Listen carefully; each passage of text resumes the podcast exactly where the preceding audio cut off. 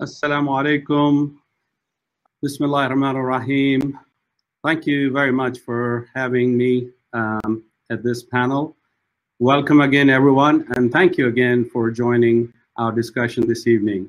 As we close out the Imam Ali Conference celebrating the spirit of reform hosted by Maulana Sayyid Jawad Qazwini Group, who continuously aims to provide a platform to American Muslims to advance political, social, economic, and religious goals important to our community. The purpose of this weekend's conference is to create a forum to foster interfaith unity, to understand the importance of participating in our civic and political responsibility, to dispel misgivings about Islam and Muslims, and to help our fellow Americans better understand Islam through the Quran and the teachings of Prophet Muhammad sallallahu alaihi wasallam and his Ahlul Bayt alayhi. Once again, special thanks to Sayyid Jawad Qazwini Group, Ummah, Ahlul Bayt TV, Baron Hotel Group, and 35 other partners and sponsors for organizing this successful global event. And thank Maulana Jawad Qazwini for inviting me to moderate this evening. As we begin tonight's discussion, we celebrate the life and teachings of Imam Ali, a school we should all learn from. During the years of his leadership, his domain extended over 50 countries as per today's map. The Imam did not segregate between the social classes. The Imam was often seen roaming the streets of Kufa like everyone else. We did not need the army to protect him. He did not need the army to protect him. He did not require a showy parade to inform people that he was passing by. In fact, many times, the people who interacted with him did not even recognize him. The Imam used to help them. The Imam used to protect them. One recalls a time when he brought food for a widow and her children and how he played with orphans. The Imam was part of his people. Justice was the corner, cornerstone of his reign, and he believed that no one was above from the law, even himself. In fact, the law during the Imam's term did not distinguish between poor and rich, relative or strangers, merchant or farmer. There's a famous story of when a person of the Jewish faith stole Imam Ali's shield. The Imam, despite being the infallible leader who was who has who had control of the whole nation, did not abuse his power and decided to take him to court. The judge ruled in favor of the Jewish man, and the Imam accepted the decision. The man was taken aback by this, that he accepted Islam after seeing the justice of the commander of the faithful. Imam Ali truly excelled in keeping Islam alive, protecting the welfare of the community and spreading justice. And it is incumbent upon us to learn from the examples of our Prophet and Ahlul Bayt alayhi salam and we should strive hard to reform our situation to do better. In this context, you look in the mirror and ask yourself and see if you are doing this for yourself, your family, your friends, and your community. Let us leave our differences aside and unify together as one group, one ummah, as Muslims and strive to galvanize and help in political process, which will yield humongous opportunities for the betterment of the community. Take it from me. I have done this for more than 28 years. Muslims in America are turning the corner, and it is your duty to be a part of this fabric for our next generation. We need not look elsewhere to copy that. We need not look elsewhere, but to copy what our cousins who have treated who were treated unfairly with hate and bigotry. They decided to take matters in their own hands instead of complaining and followed the political process by the book to become one of the most powerful groups to control the political agenda. I constantly see videos of unfair treatment to Muslims across the world sent to me. I sympathize with those who are being victimized. We need not ourselves every these messages with other community members if we are doing anything to correct this. Again, look in the mirror and ask what role you're personally playing to help eradicate this ugly behavior against Muslims through the political process. To discuss this and more this evening, we welcome our guest who served as the first United States Special Envoy to the Organization of the Islamic Conference, a 57 nation world body appointed by President George W. Bush. As a US ambassador, he engaged in hard and soft diplomacy, advancing the interests of America, its allies, and building new partnerships while containing America's rivals and keeping constant pressure on religious extremism. Since 2009, he has been an entrepreneur focused on technology and healthcare, additionally drawing his diplomatic international entrepreneurial experience. He speaks and lectures globally. His opinion pieces have been featured in outlets such as The Hill and Austin American Statesman. He has been written about and quoted in publications including Forbes, the Wall Street Journal, and the Business Journals. I have had the pleasure of knowing this very special Texan for over 30 years. I have enjoyed working closely with him on various community matters and issues at various levels of US government. Please welcome my brother and my lovely friend, the Honorable Ambassador Sada Cumber. Thank you.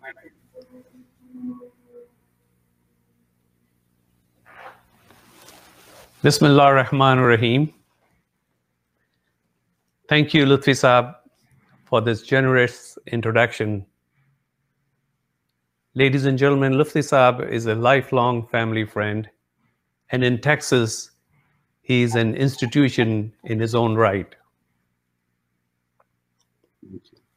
I also want to thank Maulana Sayyid Jawad Qazwini for inviting me to this event.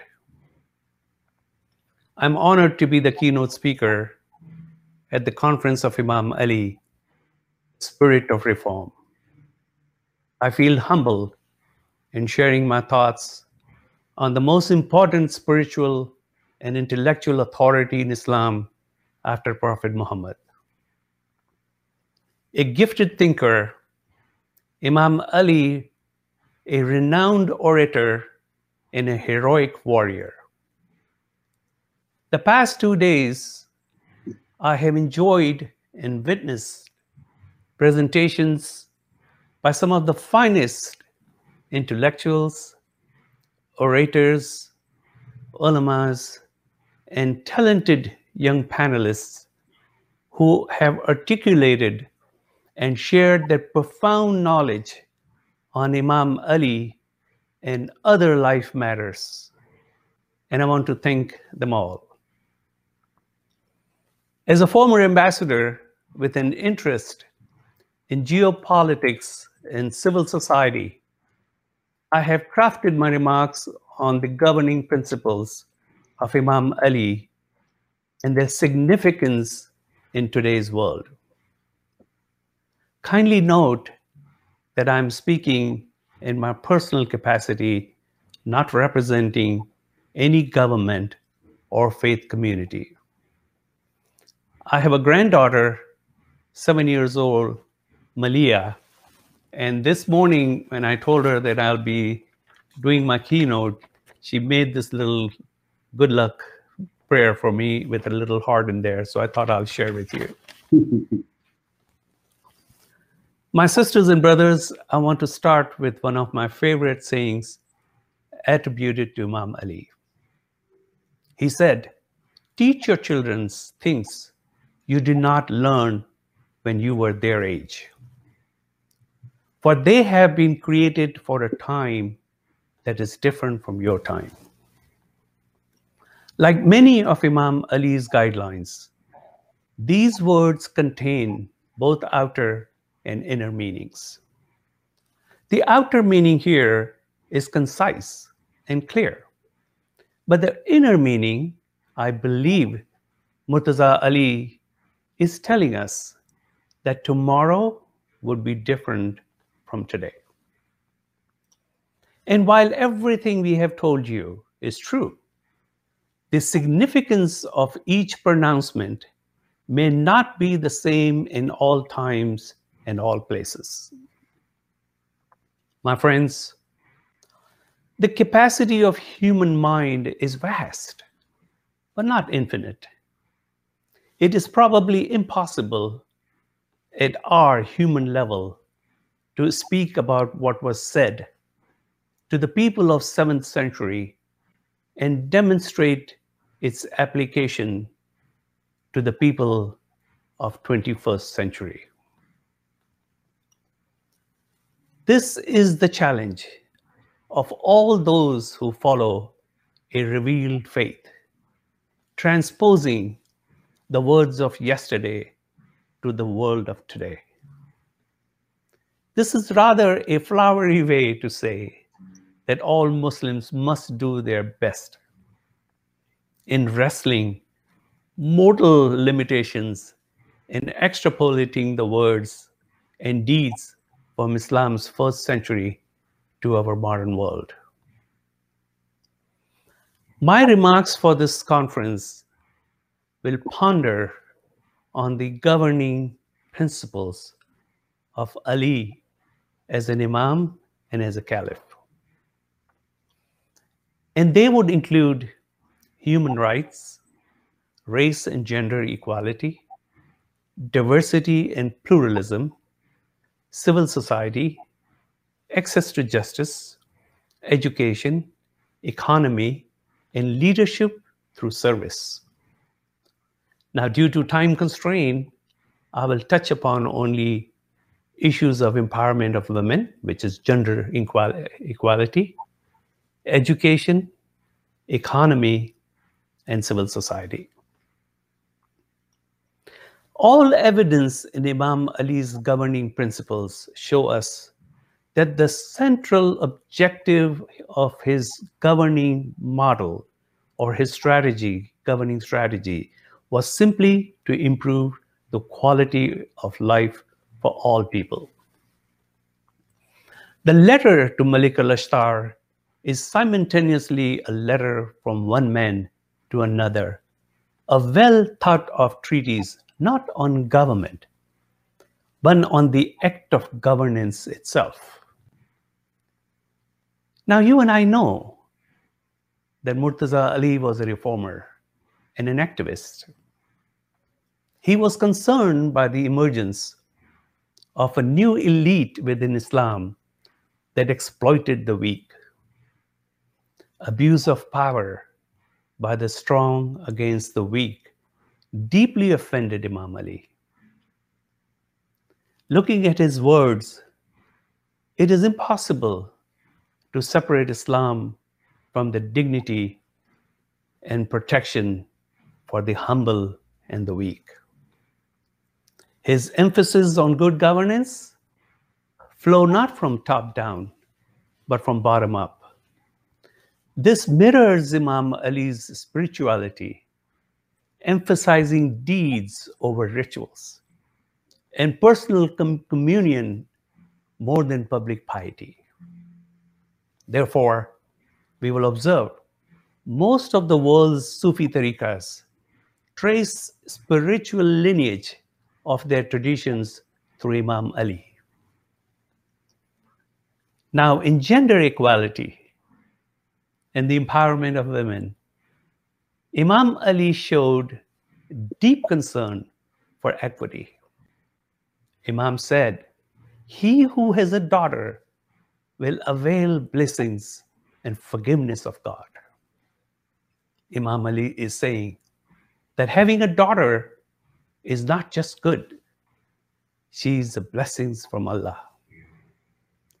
And he's clear the nurturing of our daughters can be such that they go on into their lives to have role in social, economics, political, and educational spheres.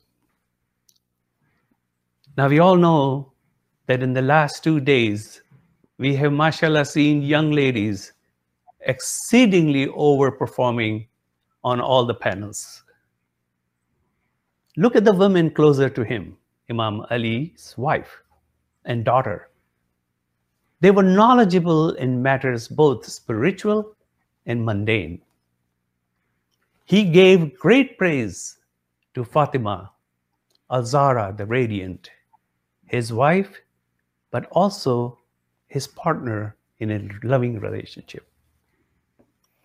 In the marriage, which some say was divinely ordained, look at the bride born in the prophet house and the groom born in Kaaba, Allah's home. What a perfect match, mashallah. Talking of education, the prophet said, I am the city of knowledge, and Ali is its gate. That statement can be read many ways. But the emphasis here is that Ali is the gateway to Islam's love of education, learning, and acquiring of knowledge. In Imam Ali's time, the great Islamic institutional educational institutions such as Al-Azhar were centuries away. Even madrasas were still in nascent state. The family was the primary vehicle for education, framing it as both a duty and the right. Parents have a duty to educate their children, and children have a right to be educated. Ladies and gentlemen, that leads us nicely into the need of civil society. A modern term coined in the West. Now, some in the West and in the Muslim world question whether there is truly a Islamic civil society. I ask, what are institutions such as ulama, tribes, guilds, millets, waqfs, and even some Sufi tariqas, if not manifestation of civil society initiative. In commerce and economics, Imam Ali's approach was distinctly different from those of early Muslim leaders and defy easy contemporary categorization. Remember, one of Imam's many titles was Abu al-Yatama, the father of orphans. He prioritized social safety nets for, for protect of poor and vulnerable to, to, with the project to improve their lifestyle. Imam Ali has no problem when it comes to creation of wealth. He would not tolerate profit interfering with the general welfare and prosperity of all people. Ladies and gentlemen, in Islam, creation of wealth is a bounty minus greed. But it is in the distribution of wealth that brings a formidable social responsibility on all of us. The revelation clearly articulates that a person in need has right into your wealth. Ladies and gentlemen, these meditations upon Imam Ali remind us how blessed we are to have the Imams.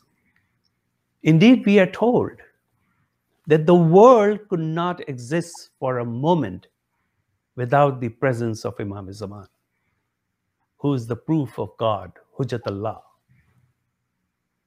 Having dwelled into Imam Ali's word and action of his governance, their guidance in and through the world is as ever present and essential as the air we breathe. Alhamdulillah, our faith traditions have offered us different ways to understanding the Imams. We know aspects of Imam Ali are seen very differently in different parts of the Muslim world. These sometimes acrimonious views serve as shorthand for a faith community that is arguably more divided and polarized than ever. I want to conclude my remarks with the story of Imam Ali and the young man who asked him, What is Tawheed? Now, this was just before the start of the Battle of Camel, also Jamal.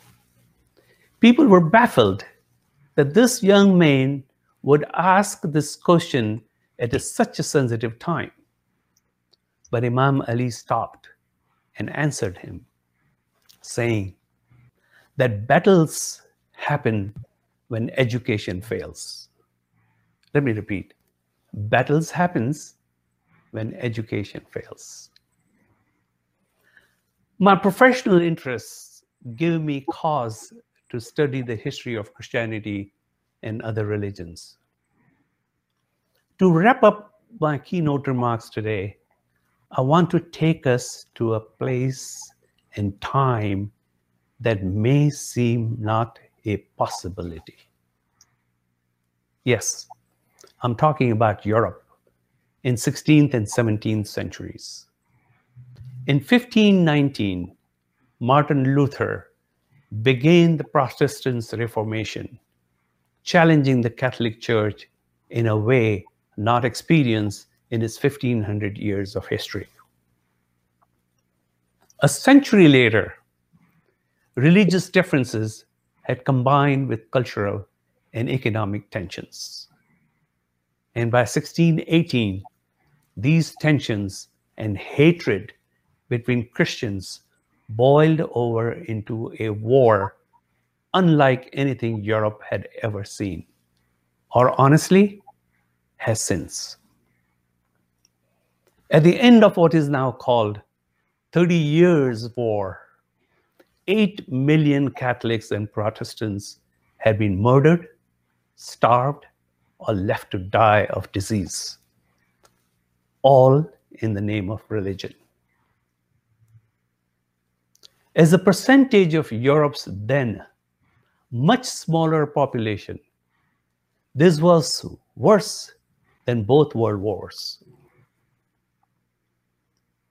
Parts of Germany lost as much as two thirds of their population. Now, peace came not through victory but through exhaustion.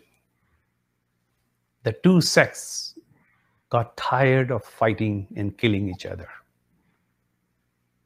And their choices were either coexist or death of Christianity.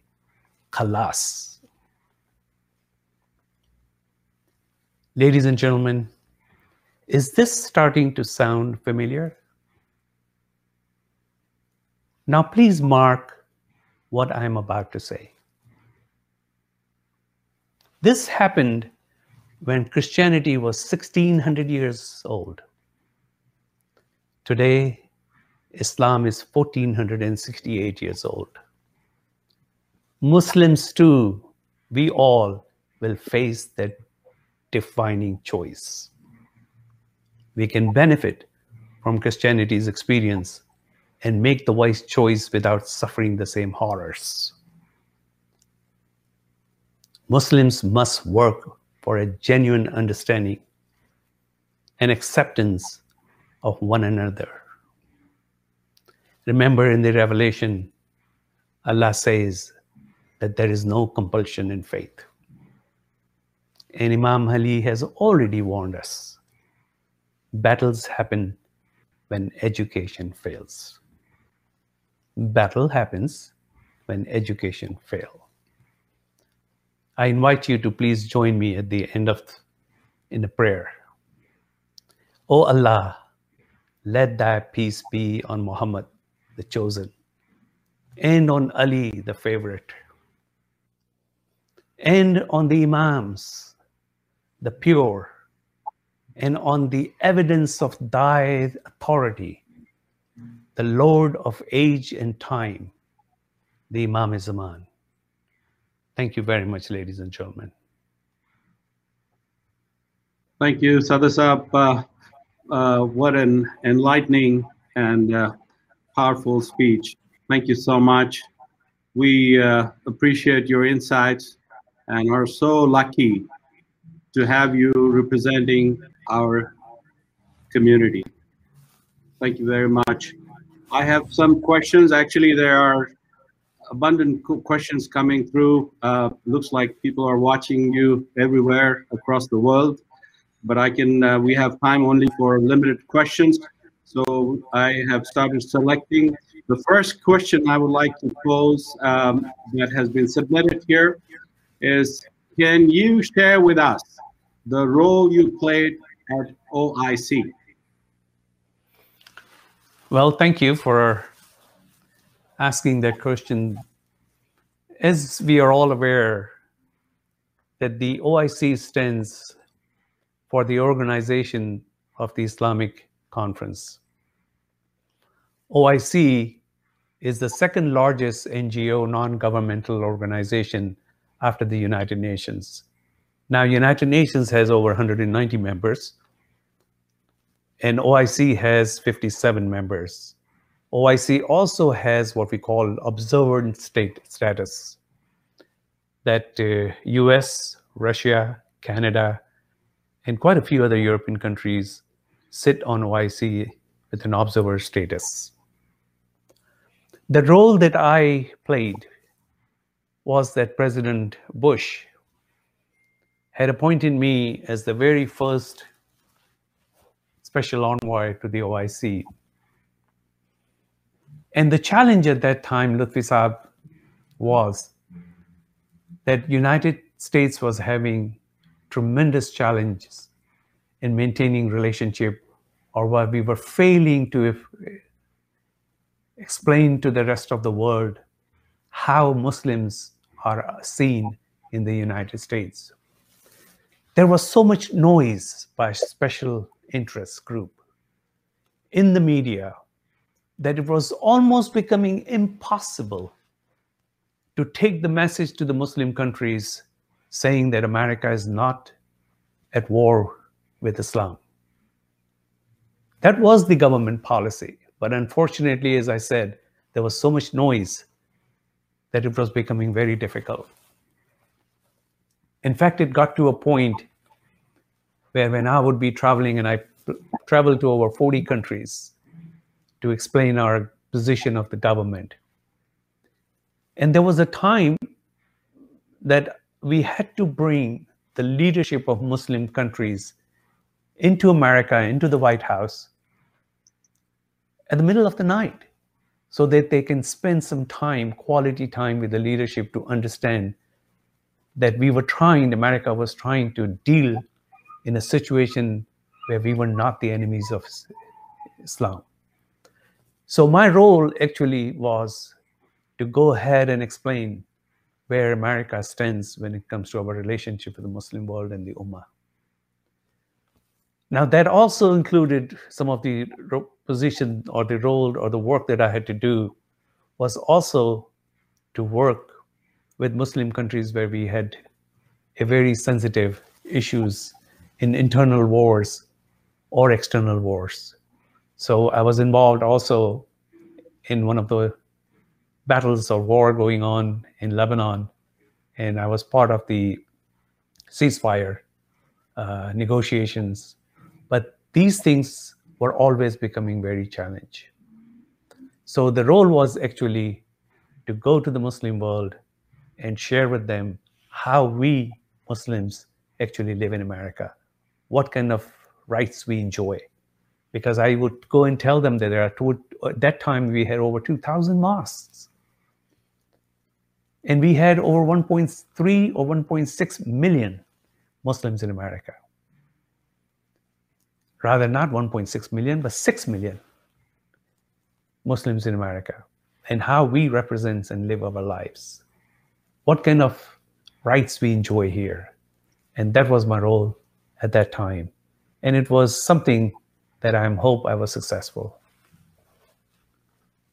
Thank you. Thank you. That's uh, very obviously enlightening uh, for people to learn. It's very educational. The second question is, as an immigrant that you have started over 12 startups companies, served as a community leader, and also served at state and federal government level, appointed by the governor and the president of the United States. Can you tell us how you were able to achieve such level of success in such a short time? Well, Lutfi Saab, uh, and I have been reflecting on this question uh, on myself. And the deeper that I think and more mature I'm getting in my life, I'm realizing that there was some kind of fear, utter fear of failure, and I just didn't want it to fail. In fact, when I was a kid, I didn't want it to fail my parents. I never wanted to, you know, fail my siblings. I always wanted to be, never wanted to fail my wife or my children, and now my grandchildren. So this sheer fear of failure has always inspired me to make sure that I absolutely do the very best where I can get where I want to. And obviously, when you want to achieve a goal, you have to be very focused. And in my, if you look at my family, we are nine siblings and I'm the baby of the family. So I was always nurtured. I was always harnessed.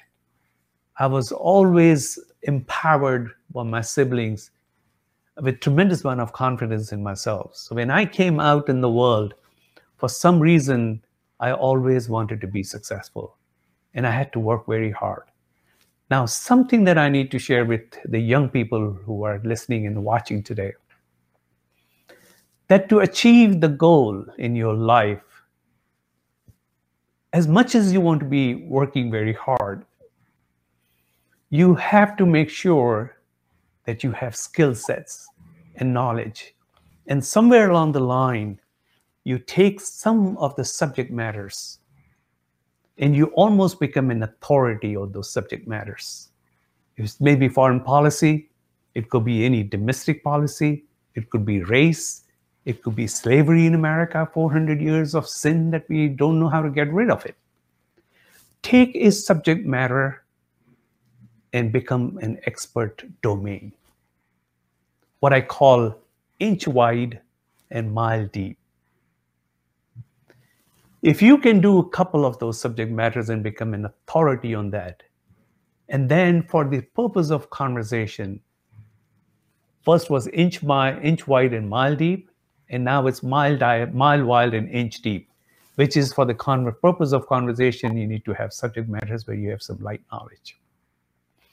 If you walk into a room, it does not matter if you're attending a city council meeting or the school board meeting. If you can walk with that kind of authority and knowledge, everyone would listen to you. They would not just hear you, but they would listen to you.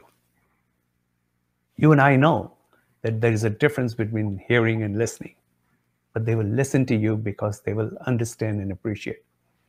That exercise in itself will always open doors for you. You'll be surprised how many times you'll be invited to come and talk about the subject matter that you are expert in.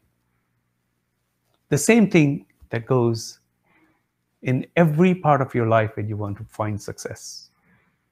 And I think more than anything else, at the end of the day, our faith traditions always teach us that you have to be thankful, that you have been blessed, and you seek and invoke His grace all the time. And then He protects you and He carries you, and you almost have to have that feeling in your heart. Thank you so much. Uh, I can relate to some of the stuff you said, particularly uh, when you mentioned failure is not an option. The Desi generation, when they came to this country, uh, obviously they had to do it. They had to get it done. And uh, we had no option of failure. So I can relate to that. Uh, thank you so much for obviously uh, very um, educating answer that you have given in terms of uh, how we need to conduct, how we need to work hard. Now, I have a question from one of the participants. David Wallace, the former mayor of Sugar Land, worked very closely with you and the Ismaili community to promote peace, harmony, and economic prosperity in our community. Mayor Wallace asks, what can the current leadership do to continue these efforts? If you would like to answer this. Uh, uh, we have one more question after this. Uh, uh um, I know we are uh, time constrained, but uh, please see if you can answer this. Uh, this is a local question I have incorporated. Thank you. So, David, thank you, Mayor Wallace, for joining us this evening. I think uh, the audience needs to know that I am a registered Republican, but I've always been a centrist. I can be to the left slightly or to the right. What we see now in the American political challenge is that before 80s, both parties, the Republican and the Democrats, had conservative and liberals as part of their membership. But since 80s, what has happened is that one party has gone completely to the right and one party has gone completely to the left. So the people like myself who are in the centrist have become, become very challenging. Unfortunately, in the last election cycle, I joined 100 key former national security and diplomats in, in signing that we will be voting for the incoming President Joe Biden as a president of the United States. Now, we know from the last pronouncements from President Biden the direction they want to go when it comes to dealing with the Muslim communities around the world and he has been signing quite a large numbers of uh, I don't know what we call it. Um, you know, the president signs these orders, the executive orders, and he and and if you see those executive orders, Mayor Wallace, we are moving in the direction where things will look better when it comes to Ummah living in America. Now, we have to watch what happens in next two years. The Republican on the right, if they win the election in next two years in the House, and the House turns to the Republican, then it will be very challenging. Today, I think President Biden, the Democratic Party, has the White House, they have a House, and they have a Senate. So I hope President Biden gets enough time to move all the directives that have gone against the Muslims back into where America truly believes that this is a melting pot where everybody comes in and becomes part of the society that benefits from every opportunity that we have in America. Wonderful. Thank you so much. Uh, and uh, we will now um, take the final question. Um, and I have some input in this. Uh, many American Muslims approach the issue of political activism by following the model of the Prophet Muhammad, who established an Islamic community in Medina where there have been none before. In the past two decades, Muslim groups have begun to see political action as one way to spreading the Islamic message and correcting popular misconception about the religion, as well as educating legislators and public officials about Islam and the social, moral, and political concerns of Muslims. This education is imperative because of both national and international concerns. At the, at the same time, anti-Muslim sentiment in America is also seen to have a negative impact on foreign policy. Whether in Iraq, Afghanistan, Pakistan, and elsewhere throughout the world. What are your thoughts on how we can go about educating our legislators and engaging our community on both sides of the aisle? You know, balancing the act, if you will. Lutfi Saab, this is a very deep and, and very important question. Let me break it down in two parts. One is that in America, as much as we believe in capitalism, if you look at FDR and the changes that he brought earlier, almost 70 years back, America can handle. America is a country which is very generous. US aid and other private sectors in America, they distribute almost $350 million a year in what we call in Islamic institution, the waqfs, where this is these dollars or this charity goes out genuinely to help all people. So that way, America is a very generous country. Now, if you see the capitalism and how capitalism is, is instituted and run, some wise men told me that capitalism is a ruthless way of running the country. But then again, it was in this capitalism that FDR came and gave us Social Security they gave us Medicare and Medicaid that we have today. So we have people with good hearts. Now, the model that you want to describe is the social governance. And if you go to the Western Europe today, if you go to the Scandinavian countries, Denmark, and all of those countries, they do have that. The challenge is that American model of capitalism would not allow for the government to take away almost 60 or 70% of your earnings to take care of the need of people that are otherwise marginalized. That's one issue. But still we are able to do a lot more than rest of the world when it comes to generosity. But on the other side, we have a special interest. We have lobbying.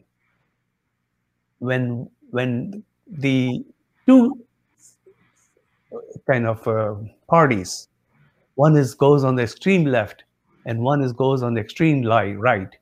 What happens in the middle?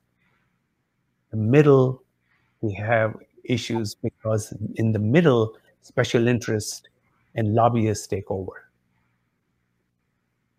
Now, I must share with you something that I have been telling the Muslim, the government, the Muslim majority governments, whenever I get to see them, I tell them that in America, it is your right to come and hire the best lobbyist, the best special group, and they will go and talk to the congressman and your senator.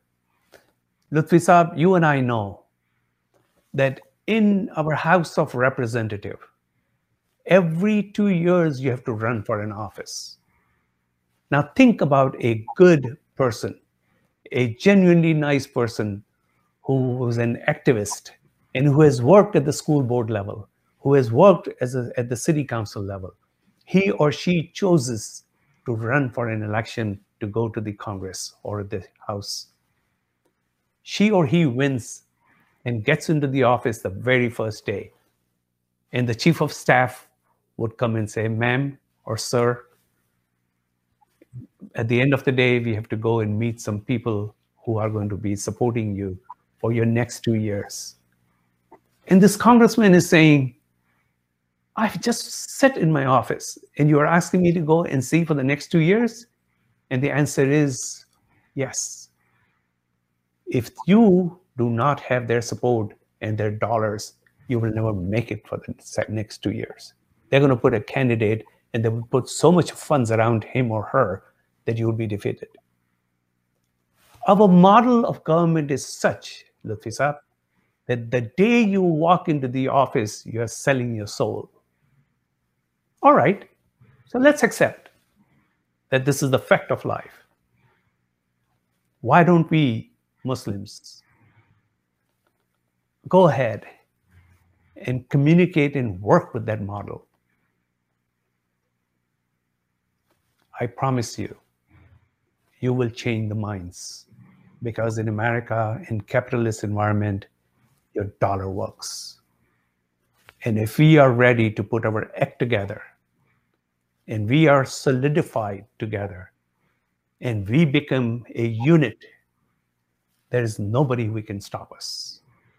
The problem is not with this model. The problem is between within us because we are not together and we are not united. That's the challenge. Thank you so much uh, for the words of wisdom.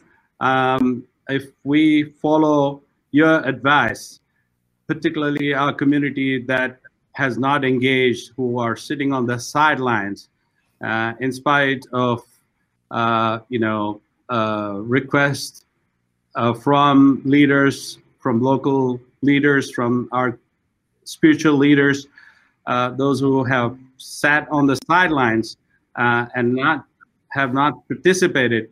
I think they need to really take your word seriously, and they need to get involved to galvanize. Uh, thank you so much, uh, Sadasab, for joining us uh, today. Uh, since 9-11, an increasing number of American Muslims have chosen to pursue political career at both federal and state level. In 2007, Keith Ellison, the U.S. representative for Minnesota, fifth, Minnesota's fifth congressional district, became the first Muslim elected to the Congress. Ellison received much attention when he was sworn in to the U.S. House of Representatives with a Quran that had belonged to President Thomas Jefferson. My friend Ellison served in that role until 2018, at which point he ran for and was elected Minnesota's Attorney General. Andrew Carson, another friend of ours, the U.S. representative for the 7th Congressional Districts of Indiana and an American Muslim, was elected in 2008 and was re-elected every two years through 2018. Also in 2018, two Muslim women were elected to Congress, Rashida Tlaib from Michigan and Ilhan Omar from Minnesota. Great, great leaders. Many young American Muslims who came of age post 9-11 have begun to take leadership roles in the political sphere to change the image and treatment of American Muslims. Keith Ellison voiced his he voiced that many American Muslims feel when we explained in 2011 hearings to investigate the radicalization of American Muslims. We have seen the consequences of anti-Muslim hate, the best defense against extreme ideologies in social inclusion and civic engagement. Good to know your elected official, stay engaged. They need to know you are their constituent and therefore your opinions matter. Like we have done here in Texas throughout the last uh, couple of decades, our community has been very actively involved. I hope that other states that are not as active will become so. Follow the guidelines of your local leadership, support them in every which way, and get your local elected, uh, uh, local uh, politicians elected with good margins so that they can help and return the favor. So we have a seat at the table. Thank you so much for joining us. Thank you, uh, Sayed uh, Jawad Qazwini, and all the participants, the sponsors, including the Byron Hotel, for their participation, the Ahlul TV for their participation, OMA for their participation. Thank you very much. It couldn't have happened uh, without your support. So please continue to support this engagement. I hope to see next year a live conference. I'm there to support in any which way possible. And with the leaders like Ambassador Sada Cumber, Congressman Al Green, and others who are always there to help us, we will definitely take this to the next level. Thank you so much. God bless you all for listening and joining us uh, tonight. Thank you very much.